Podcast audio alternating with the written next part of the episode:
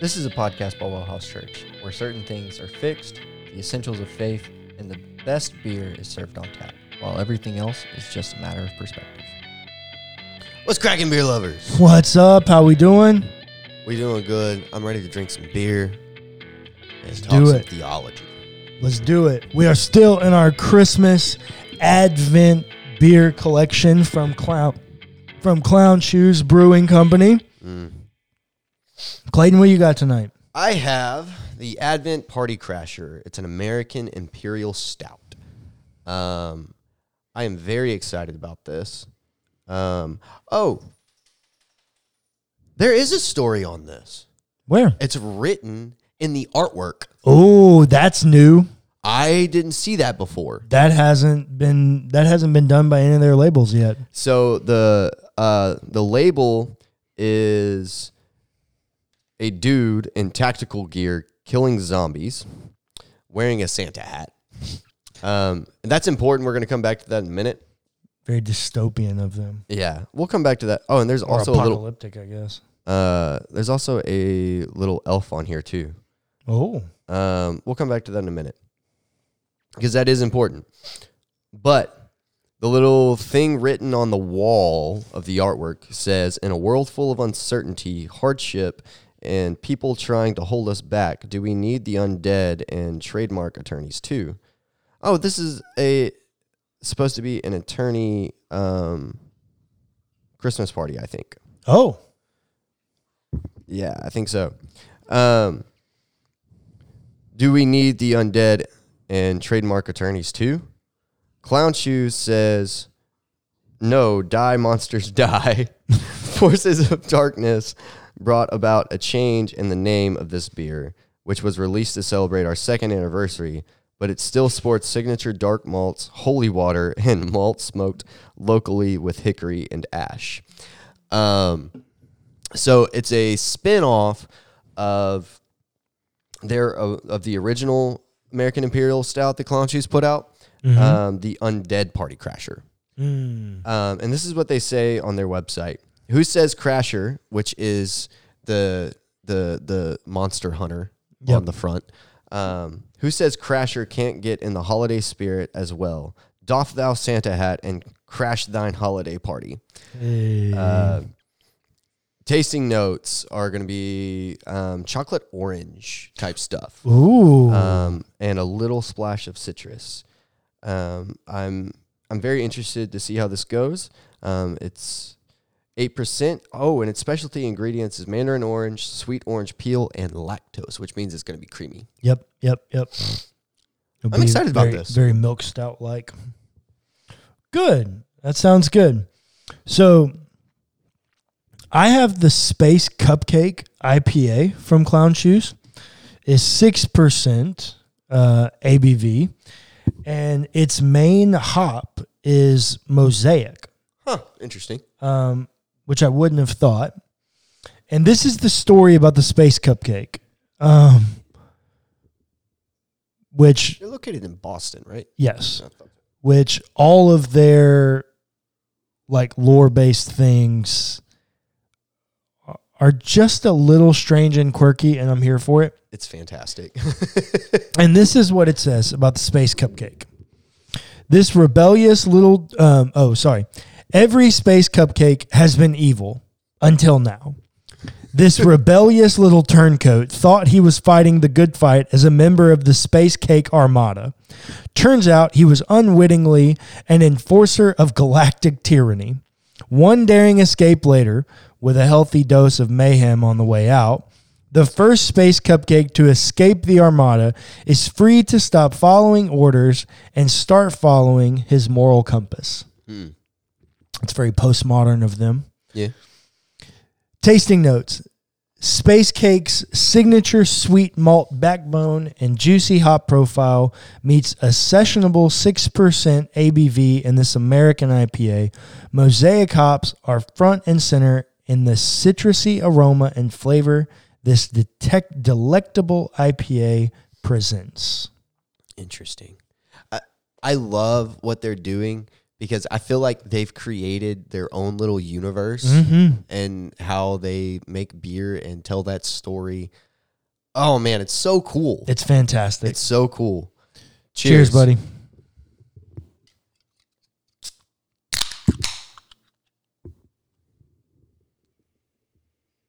Ooh, I can't smell crap today.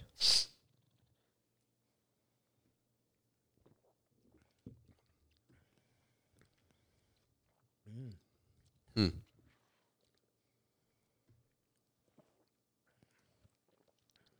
Mm. So stereotypical, like, stout flavors. Yeah. Obviously. Chocolate. And uh, the lactose does add a kind of creamy mouthfeel. Um, and the the sweet orange doesn't really appear as sweet. It's almost like a bitter orange. Mm. Like an orange zest. Um... And um, the citrus is there for like a split second and then disappears. Mm, lots of milk, lots of chocolate, lots of dark kind of roasted flavors. Yeah. All very stereotypical stout flavors, yeah, with this kind of, to me, it's presenting as a bitter orange. Yeah. Um, and then like a splash, like when they say a splash of citrus, like it's really just like a little bit. Yeah, just kind of faintly there. And it just, it's there and then it's gone. Yeah. Okay, and score?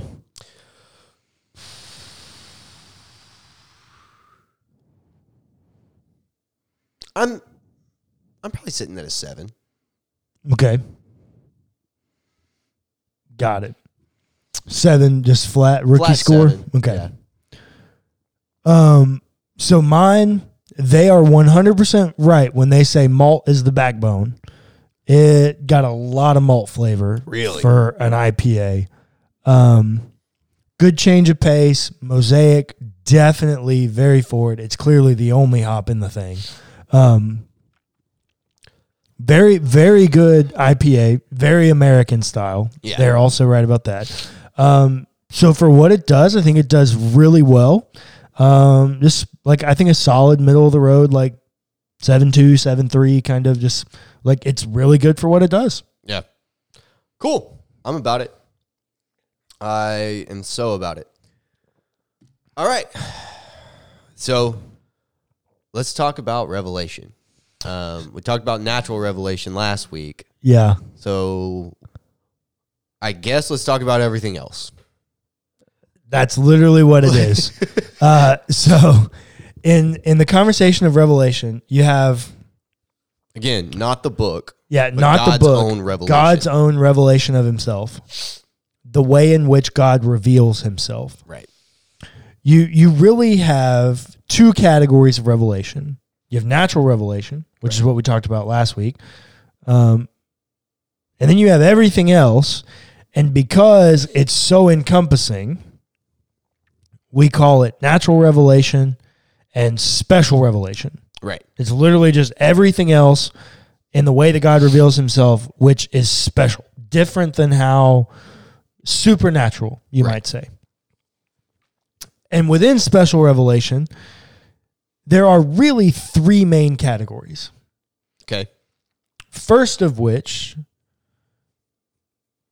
is the Bible. Okay. The Bible itself gets classified as special revelation. Interesting. Um, well, it's because, because of the, of inspiration the inspiration piece. Yeah. It's the inspiration piece, which, if you didn't know, we have around here kind of given up inerrancy just because I don't think it's a helpful construct. Yeah. If you were going to back me in a corner and say, do you believe in inerrancy? I could probably tell you yes, mm. but... My definition of inerrancy is going to be different. Yeah, it would not be, is the Bible without error? Right. No, that's not how I would define inerrancy. I would define inerrancy as the Bible is perfect uh, according to its purpose. Fair enough. Which... I don't really understand, but fair enough. Well, that's kind of the point. Um, it's, it's a meme, but okay, never yeah, mind. Uh, Which, kudos to Roger Olson for yeah. giving me that language. That's literally just stolen straight from him. Um, but yeah, so I, I don't really think the Bible is inerrant in the kind of traditional way, or pseudo-traditional, because it's only like one hundred fifty years old for a conversation. Right. Um, but so I don't really think inerrancy is a thing, but even people who've given up inerrancy, a lot of us still hold to inspiration. Um, and I absolutely still hold to inspiration. I definitely think I the think you scriptures almost have to. Yeah, I definitely think the scriptures are inspired. Sometimes, I mean, I question kind of how that works a lot of the time, and I've got some doubts about how that plays out. But because of the inspiration piece, the Bible gets included right. as a category of special, special revelation. revelation. Fair enough. Um, no qualms with another category of special revelation, which I would argue is the most important category of special revelation, is Jesus. Mm-hmm. Jesus himself is special revelation. Because it's one hundred he's one hundred percent God, one hundred percent man. Correct. You know, he does yeah. miracles. I right. mean, he is God. He is the ultimate miracle in that he dies and he is resurrects. God in the flesh. Correct. Yeah. So Jesus is the ultimate special revelation. And then you have the Bible. And then the other category of special revelation, let's just call the miscellaneous. So everything else that doesn't fit into these two categories. Or natural theology okay. category. So God appearing to Moses in a burning bush. Okay. Um, visions. Mm-hmm. Prophecy. Mm-hmm. Um, God talking out of the mouth of a donkey. Mm-hmm. Um, the rocks crying out, mm-hmm. your comment from last week, um, Elijah so, calling down fire from heaven, right? Um, God appearing to the Israelites as a, a pillar of fire in the cloud. Yep. Um, God appearing to Isaiah and these kind of mystical angelic beings, mm. um, any kind of vision. So even like apocalyptic visions of like Ezekiel thirty-seven and the, mm-hmm. the valley of dry bones. Like uh, so like all Peter's of, vision with the, the, the cloth yep. and the animals and all the things. Jacob's dream for Jacob's ladder. And the, the wrestling match that he had with God. Like all, all special revelation. Okay. So this is kind of debatable, and I've had people debate me on this, and I'm, I'm, I'm in a place in my life now where I'm ready to hear other sides of this argument. Okay. What argument is this? We're getting there. Oh, okay. So I used the word last week, and in this moment I am currently spacing on what that word is. God appearing in the Old Testament. Theophany. Theophany. Thank you.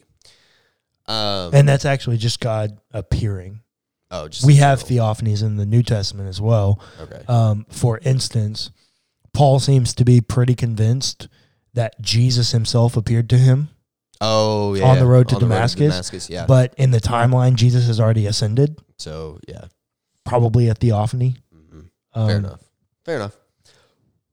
So, is the figure that appears to um, Shadrach, Meshach, and Abednego and the furnace a theophany? Um... Because I've had people say, well, no, it was just an angel. Like, it doesn't really count. But, I mean, I think it says the Son of Man appeared before them. Uh, I think it says the angel of the Lord. Okay. Um, that's in Daniel, right? Yes. I don't remember where in Daniel, but yes. Mm-hmm. Fiery furnace. Shadrach, Meshach, and a Billy Goat. uh, That's not God, really what they're called. No, That's you, not really no. their names. Don't Google that. Yeah, it's a Tyler Perry thing. That's a Medea thing. Which is Tyler Perry. Oh, yeah, same team. Yeah. I just, Medea. Uh, Daniel three. Medea for president. yeah. Uh, Daniel three. Yeah. I think it says the angel of the Lord. Um, Fiery um, furnace. And fury, now if you're ready, throw them in, but if you do not worship, you shall immediately. Shadrach, Meshach, and Abednego answer the king, O Nebuchadnezzar, we have no need. Was so filled with rage, because the king's commands were urgent. Um, Said, was it not three men we threw in? Okay, so Daniel three twenty-four. Then King Nebuchadnezzar was astonished and wrote, okay, so if you're looking for a timeline for when this is happening in the story of the Old Testament, this is after the second exile, after Solomon's temple has been destroyed, and they're in exile in Babylon. Okay. That's when this is happening, this the post ex, or the exilic period. Mm-hmm. Then King Nebuchadnezzar was astonished and rose up quickly. He said to his counselors, was it not three men that we threw into the fire? They answered the king, true, O king, he replied, but I see four men unbound walking in the middle of the fire, and they are not hurt, and the fourth has the appearance of a god. Nebuchadnezzar then approached the door of the furnace and the blazing fire and said, Shadrach, Meshach, and Abednego, servants of the Most High God, come out, come here. So Shadrach, Meshach, and Abednego came out from the fire, and the straps, the prefects, the governors, and the king's counselors gathered together and saw that the fire had not been power over the bodies of those men. The hair of their heads were not singed, their tunics were not harmed, not even the smell of a fire came from them. Nebuchadnezzar said, blessed be the God of Shadrach, Meshach, and Abednego, who has sent his angel, angel and delivered his servants. Okay. So, I, I don't know. There are people that argue that it's Jesus. Right. Um, I don't really think that's helpful. Okay. Um, that, that's the way that it was first presented to me so long probably, ago. Probably. Probably. Was that it was Jesus in the furnace with them. Uh, that's a pretty common fundamentalist argument. Mm-hmm. Um, but here's the problem. Um,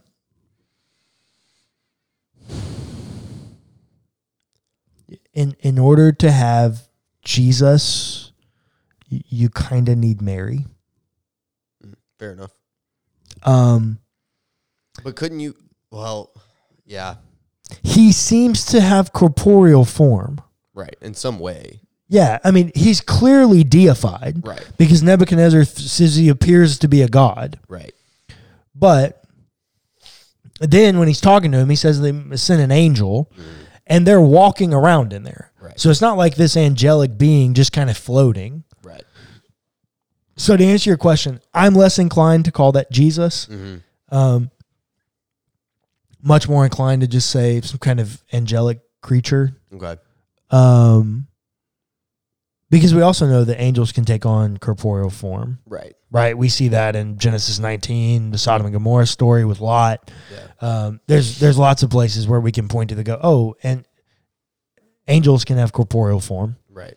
Um. So, yeah, I don't really think it's Jesus, but Fair there, there are lots of people that do. And honestly, I'm not sure. Our dad might be one of them. Um, I actually think I've had this conversation with him, and I do think he thinks that's Jesus, mm. uh, which is totally fine. And yeah, yeah. even even if you want to alleviate the Jesus thing, you, you could say that it's just the pre-existent Son of God, mm-hmm. um, taking some kind of corporeal form. But I, I kind of think that ruins the beauty of the Mary story. And well, just the the and... the incarnate kind of element, yeah. like. I just, I kind of think you need that to stay sacred to the New Testament. Uh, I, I, yeah, um, fair enough. But in this conversation of like special revelation, um, that's definitely a category of special revelation. God revealed yeah. himself in a special way that people were thrown into a furnace and did not burn, and did not burn because God protected them. Yeah, and a, and somehow appeared to be with them. Right, and. That was always just a question for me. Was it Jesus or was it not? Right? Yeah. Like, because I've heard it both ways yep. over the years. Yep. Um, and honestly, I hadn't really thought about that in years. Yeah. Because it doesn't really matter. Right. The, it does, like, yeah. in the grand scheme of things, the, the, the fundamentals of that story is God protected his people. Uh, yeah. Right. That's what the story's communicating. Yeah. God protected the people who stood up for him. God protected literally his faithful. Stood yeah, up his for them. Faithful. Yep. Yeah. Uh, yeah, literally stood literally up because they up. would not bow. They would not bow to, to Nebuchadnezzar's the, idol. Right. Or statue.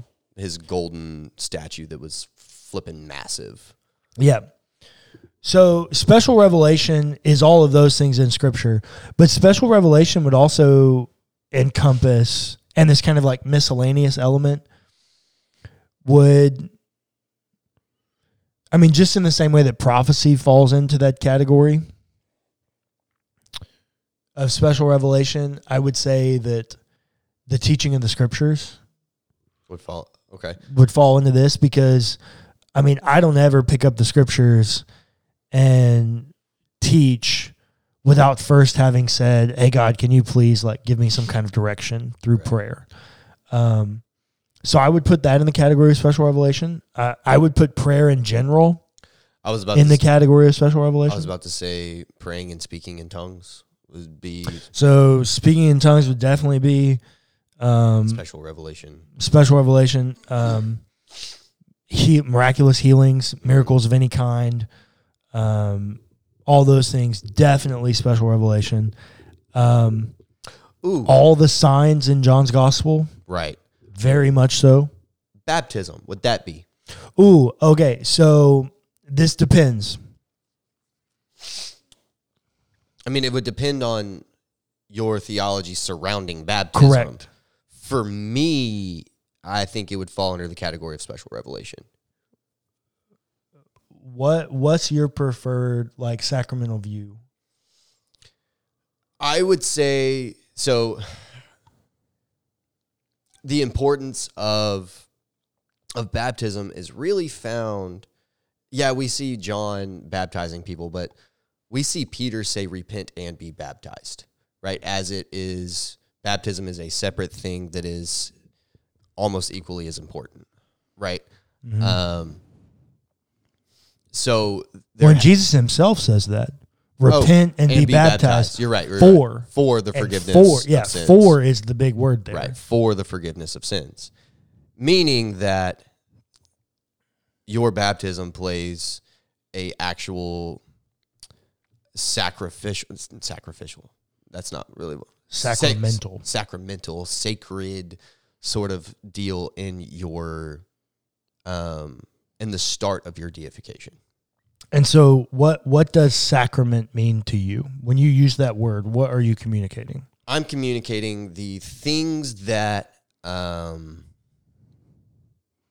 the things, the, the activities that we participate in in a sort of ritualistic manner um, to r- represent and or participate in godness. Well, that's not actually sacramental at all. That's just memorial. Okay. Um, sacramental means that it, the act itself, imparts grace. Mm. Okay, fair enough. I mean, I would say that I would fall in that category then, that, even that, still. So in the same way, for the conversation of baptism, the question that always comes up is, um, if baptism imparts grace, is it possible for someone to be saved without being baptized? Right. Are you actually asking me that question? Yeah, yeah, yeah. Because that, that okay. I need I need that to tell you if, if baptism is special revelation for you. I have not worked that out yet. Okay, then then I don't know. I don't know if baptism is special revelation for you. Would you say that it is for you? Oh, it's one hundred percent for me. So you would say that you need baptism to be saved. I would say that the average person needs baptism to be saved, but that God's grace is bigger than the, the average, average person. person. Yeah. That's so how I would yes say yes and no. Correct. I, what I would say is, in the same way that I don't think God's desire is for you to go live a non-faithful life to God and then on your deathbed pull the Constantine move and give your life over to God. Right. Um, But God's grace is bigger than that. Right. Um, and so it happens, and I think God like redeems people in those situations, even though it's less than ideal. In yeah. the same way, I think in an ideal world, God would want everyone to be baptized, but we don't live in an ideal world, and right. so God's grace is bigger than that. I mean, even... The thief on the cross would be my example biblically. Right. Even, even um, the Catholics have this sort of idea... And everybody would know that the importance of baptism to Catholicism is huge. Yep, yep, yep. Right? This is a big deal for them. And so even they allow, quote, lay people, people that are not priests, to baptize people in, like, emergency situations. Right. Um, there's, like, traditionally speaking, there there's a pretty heavy level of need mm-hmm. for baptism. Yeah, one hundred percent. And I think for me, so Jesus' words, repent and be baptized for the forgiveness of sins, definitely play a part in that for me. It it plays less of a part for me, though. The real thing that makes me sacramental and the way that I would um, go about it, understand it, and um, the reason I would call it special revelation is because what what truth it reveals about God. And this is the truth that it reveals about God. This is Romans six, verse one. What then are we to say? Should we continue in sin in order that grace may abound? By no means. How can we who died to sin go on living in it? Do you not know that all of us who have been baptized into Christ Jesus were yeah. baptized into his death? Therefore, we have been buried with him by baptism into death, so that just as Christ was wa- raised from the dead by the glory of the Father, so we too might walk in newness of life. Yeah. Paul seems to think that baptism is literally you participating in, into Christ Jesus. Which... that screams special revelation. That screams special revelation, and it screams sacrament to me. Mm-hmm. It screams that this imparts grace. Now, I don't think it exclusively imparts grace. Right. It's baptism does not save you. Right. But baptism definitely has a part in saving you. But also in the same way, and I've talked about this before, there are levels of grace. Right. It's if we believe God to be the author and sustainer of life, it's it's a it's a grace of God that every one of us woke up breathing this morning. Right. That's an experience of grace that's not saving grace. Right. Right. It's an experience of grace that every time we're in a building, it doesn't fall down.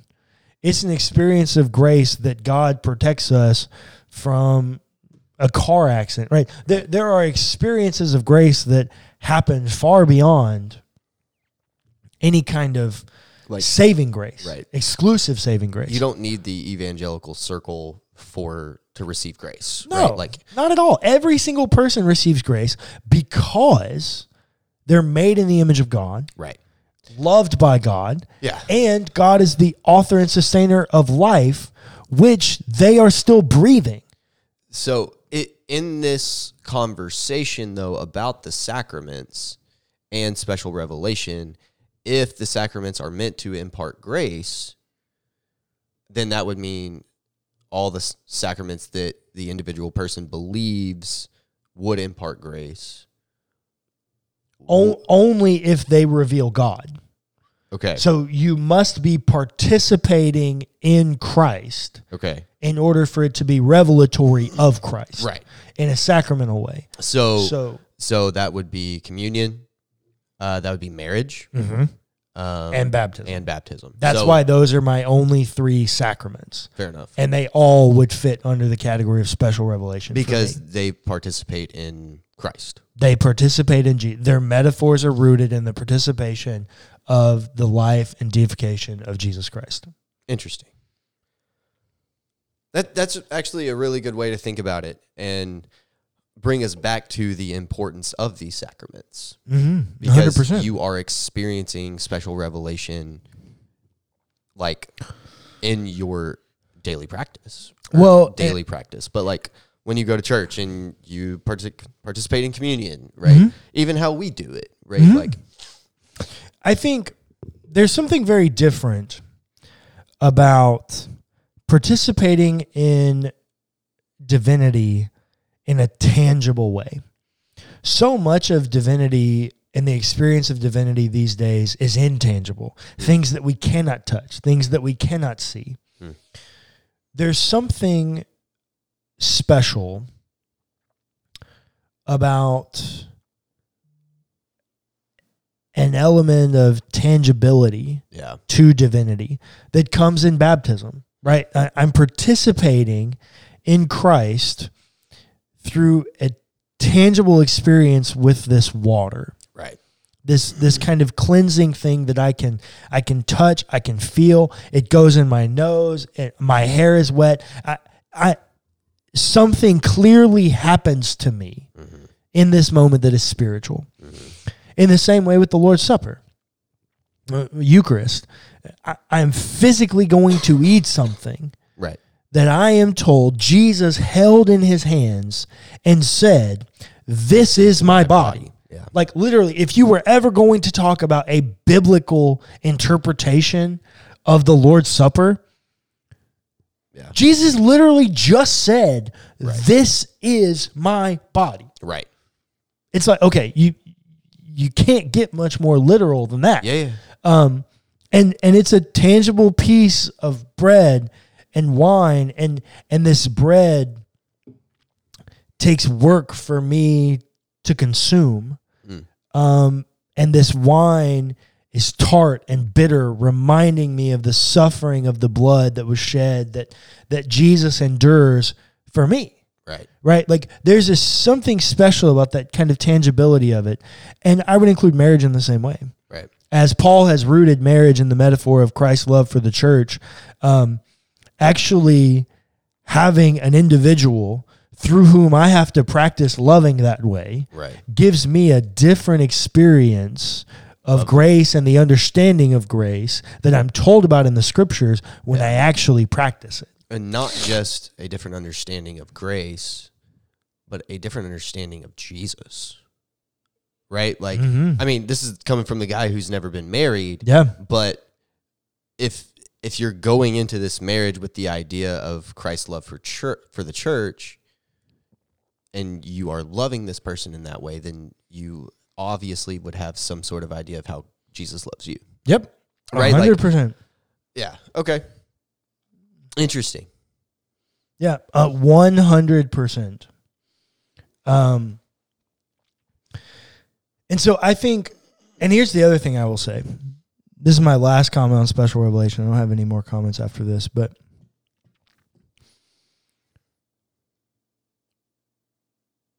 everyone knows I'm very given over to post-modernity. Yeah. um, It's not a secret around it's here. It's not a secret around here that I'm very postmodern and subjective in my spirituality and the ways that I think about this.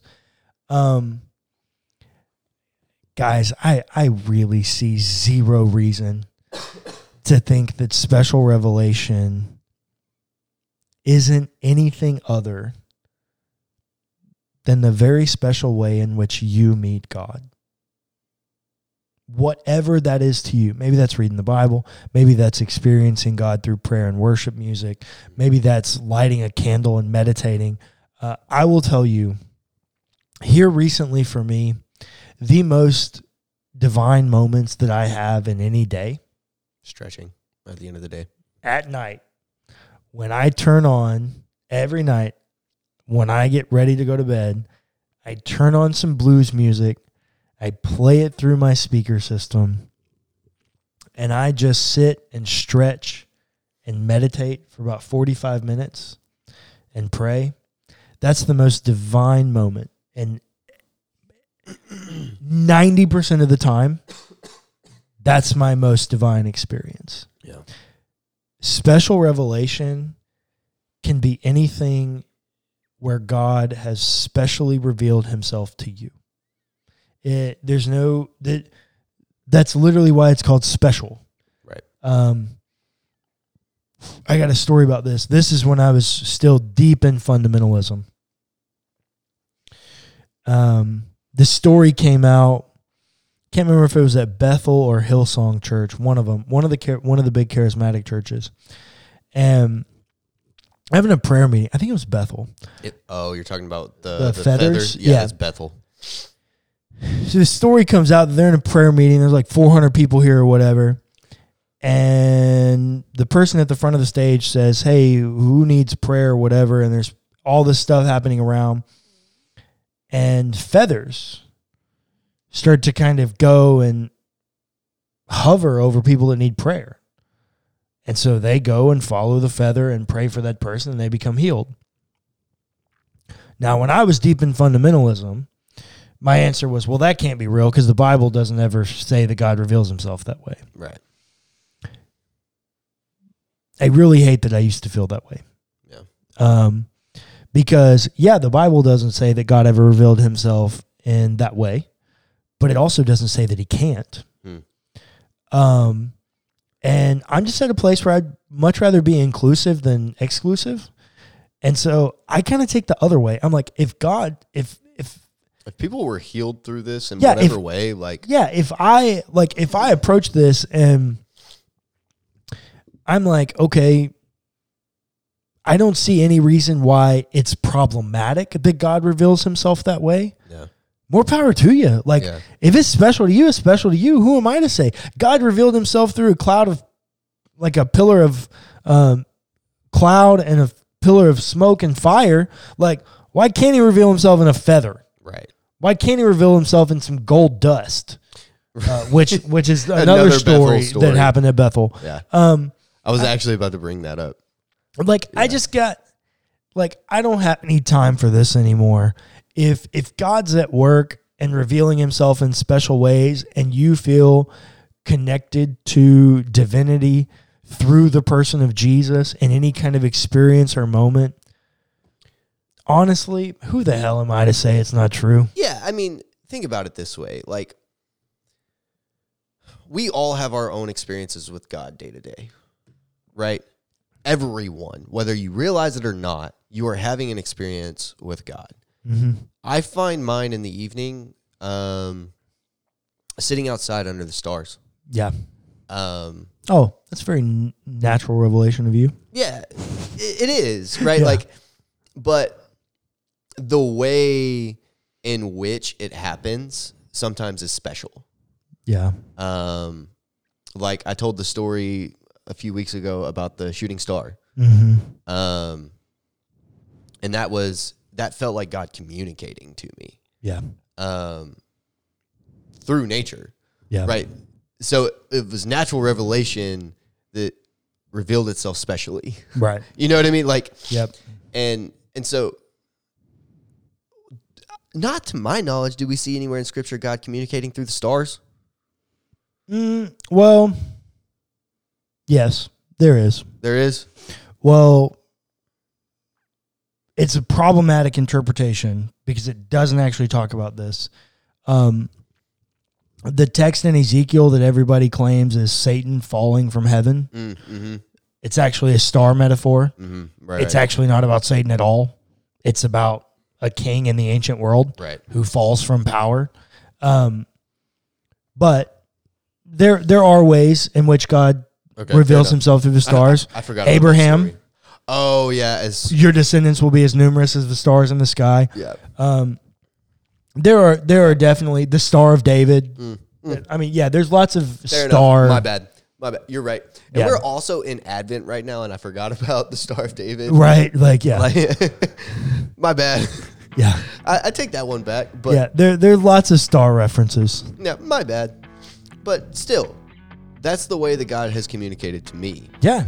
Um, it, God has especially it, revealed himself to you in a special way. Yeah.